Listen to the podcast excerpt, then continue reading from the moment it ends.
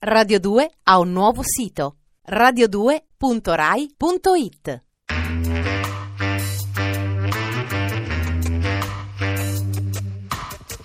Alle 8 della sera. Il racconto delle cose e dei fatti.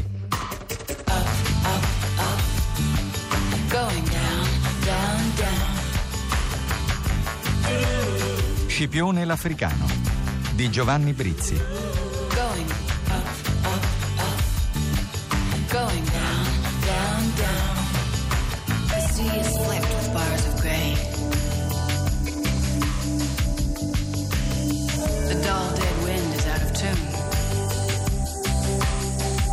All'indomani della dichiarazione di Corinto, in cui Tito Quinzio Flaminino, con il consenso del Senato di Roma, con il consenso della sua Repubblica, ha dichiarato libere le poleis greche, le città greche, la situazione sta complicandosi di nuovo, sia per l'ambiguità della dichiarazione romana.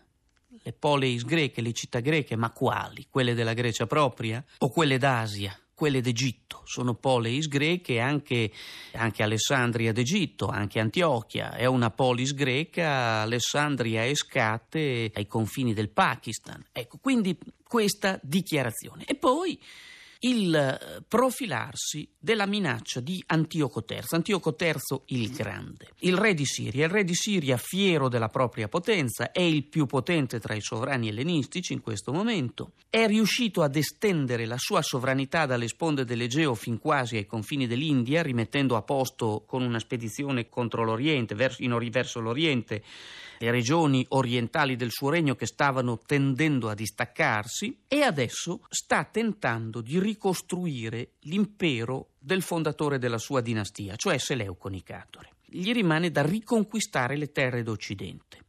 Dopo essersi spinto fino alle coste dell'Anatolia e oltre fino alla Ionia, l'Eolide, occupando un gran numero di città, adesso ha superato l'Ellesponto e ha messo per la prima volta piedi in Europa.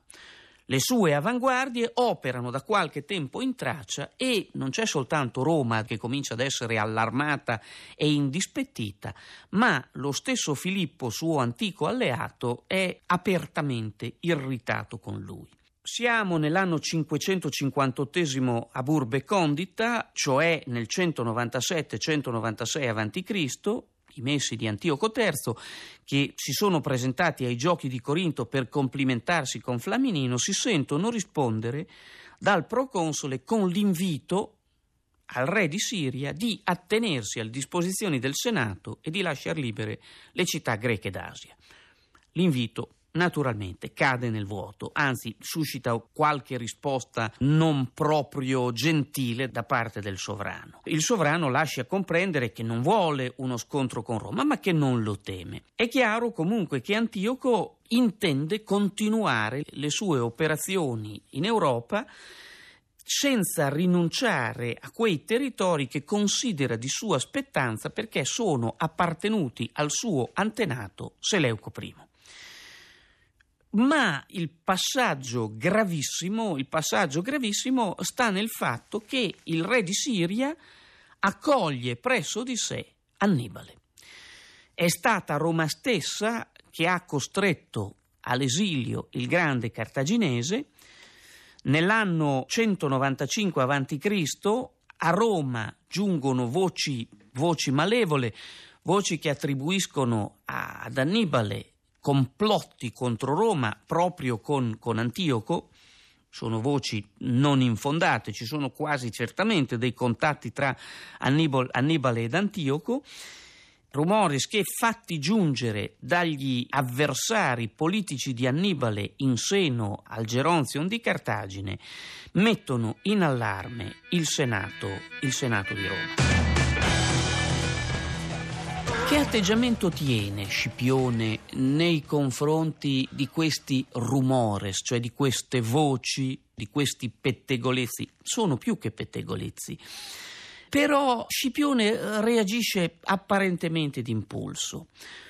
Cioè osserva che durante la guerra contro la Macedonia e contro Filippo, Cartagine si è comportata lealmente. Quindi chiede in Senato che non ci si immischi negli affari interni di uno Stato che è ancora uno Stato indipendente. Il trattamento che si medita di infliggere ad Annibale però non deve essere senza prove. Scipione non riesce ad impedire che una ambasceria di cui fanno parte Gneo Servilio Cepione, Marco Claudio Marcello Juniore, è il figlio de- del protagonista della seconda guerra punica, e Quinto Terenzio Culleone si rechino a Cartagine. Il pretesto è di rimere una controversia territoriale contro la Numidia, con la Numidia. In realtà il progetto è di richiedere la consegna di Annibale. Annibale previene la richiesta fuggendo proprio presso il re di Siria. Questo fatto conferma i suoi precedenti rapporti con quel sovrano. Forse, certo, non c'erano molte altre parti dove un uomo così odiato dai romani potesse trovare in quel momento un rifugio sicuro. La notizia getta Roma nel panico. Alla corte di Siria si è presentato l'unico generale che abbia sistematicamente battuto gli avversari romani, tranne Scipione, e però contemporaneamente offre a Scipione una nuova opportunità.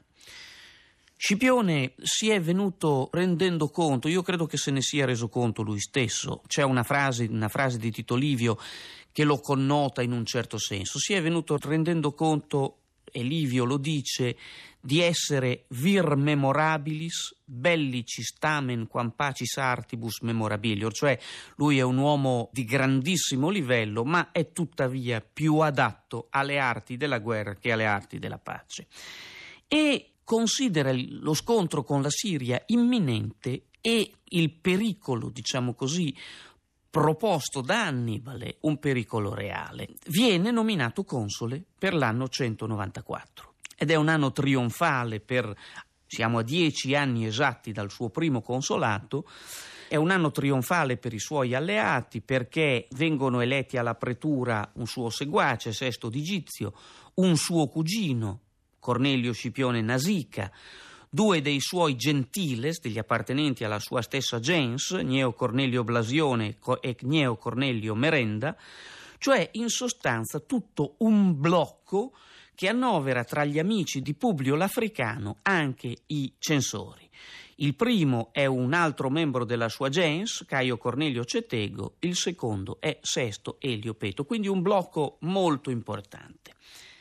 Per contro si sono guastati i rapporti con Tito Quinzio Flaminino. Tito Quinzio Flaminino ha voluto il ritiro dei presidi dalla Macedonia, dalla Grecia veramente, non tanto dalla Macedonia, dagli ex possedimenti greci eh, della Macedonia.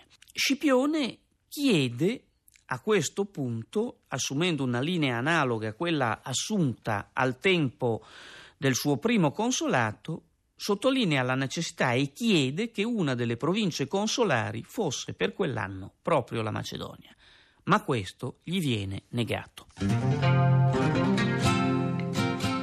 Alla linea politica seguita da Scipione si contrappone però un Tito Quinzio Flaminino, un antico protetto che è cresciuto a dismisura di peso politico, di prestigio e che eh, si contrappone adesso in maniera decisa a colui che ne ha favorito l'ascesa. Tito Quinzio Flaminino si è affermato soprattutto in Grecia, ma gode soprattutto della fama di essere il principale esperto di problemi ellenici. E deciso a impedire a Scipione di intromettersi nell'area che reputa di sua pertinenza, si oppone alla richiesta del console e sostiene che la parola di Roma vada mantenuta. La Grecia è in pace. Se si continuerà l'occupazione del territorio greco senza motivo, molti greci vedranno confermata la calunnia diffusa dagli etoli, secondo cui le truppe romane non se ne andranno mai. Anche ammesso che Antioco invada la Grecia, sarà meglio disporre dell'amicizia della maggior parte dei greci piuttosto che occupare tre fortezze circondate però da una terra completamente ostile. È un punto di vista importante, è un punto di vista che blocca l'iniziativa di Publio Scipione. C'è una debolezza in sostanza nell'argomentazione di Tito Quinzio Flaminino. Il mondo greco è un mondo coltissimo, è un mondo estremamente civile, ma è un mondo per molti versi estremamente debole. Ha la tendenza e avrà sempre la tendenza a dimenticare i grandi benefici in nome anche di piccoli torti. E soprattutto avrà, e credo che sia questa la linea che Scipione istintivamente sostiene, avrà la tendenza a seguire il più forte. Se anche ci sarà l'opposizione iniziale del mondo greco, una vittoria romana in Grecia riporterà le cose al livello precedente. Corre voce che Annibale intenda tentare nuovamente un'invasione dell'Italia e Scipione, nella sua qualità di console, comunque rinforza enormemente l'apparato difensivo della res pubblica, reclutando una forza imponente, circa 70.000 uomini che difendano i diversi scacchieri dell'Italia, della Sicilia e dell'Illirico, fa costruire oltre 100 nuove quinqueremi, dislocandone una parte nelle acque tra il Bruzio, cioè tra la Calabria e la Sicilia, e dispone la fondazione di cinque colonie romane votate tre anni prima e di altre tre lungo la sponda sudorientale della penisola, nelle zone dove potrebbe avvenire uno sbarco, uno sbarco nemico. Però i problemi per Publio Cornelio Scipione non sono finiti. Non sono finiti perché va sorgendo all'interno del Senato, del Senato di Roma la stella di Marco Porcio Catone, più giovane di Publio di due anni appena, agricoltore di Tuscolo, il self-made man, l'uomo che si è fatto da solo, coltivando la propria tenuta e svolgendo al tempo stesso esercizio di avvocatura nei vicini villaggi, il tradizionalista ruvido e inquietante che ha cominciato già a manifestare opinioni retrive in qualunque discussione, sta diventando, grazie alla protezione della gens Valeria, un uomo politico importante.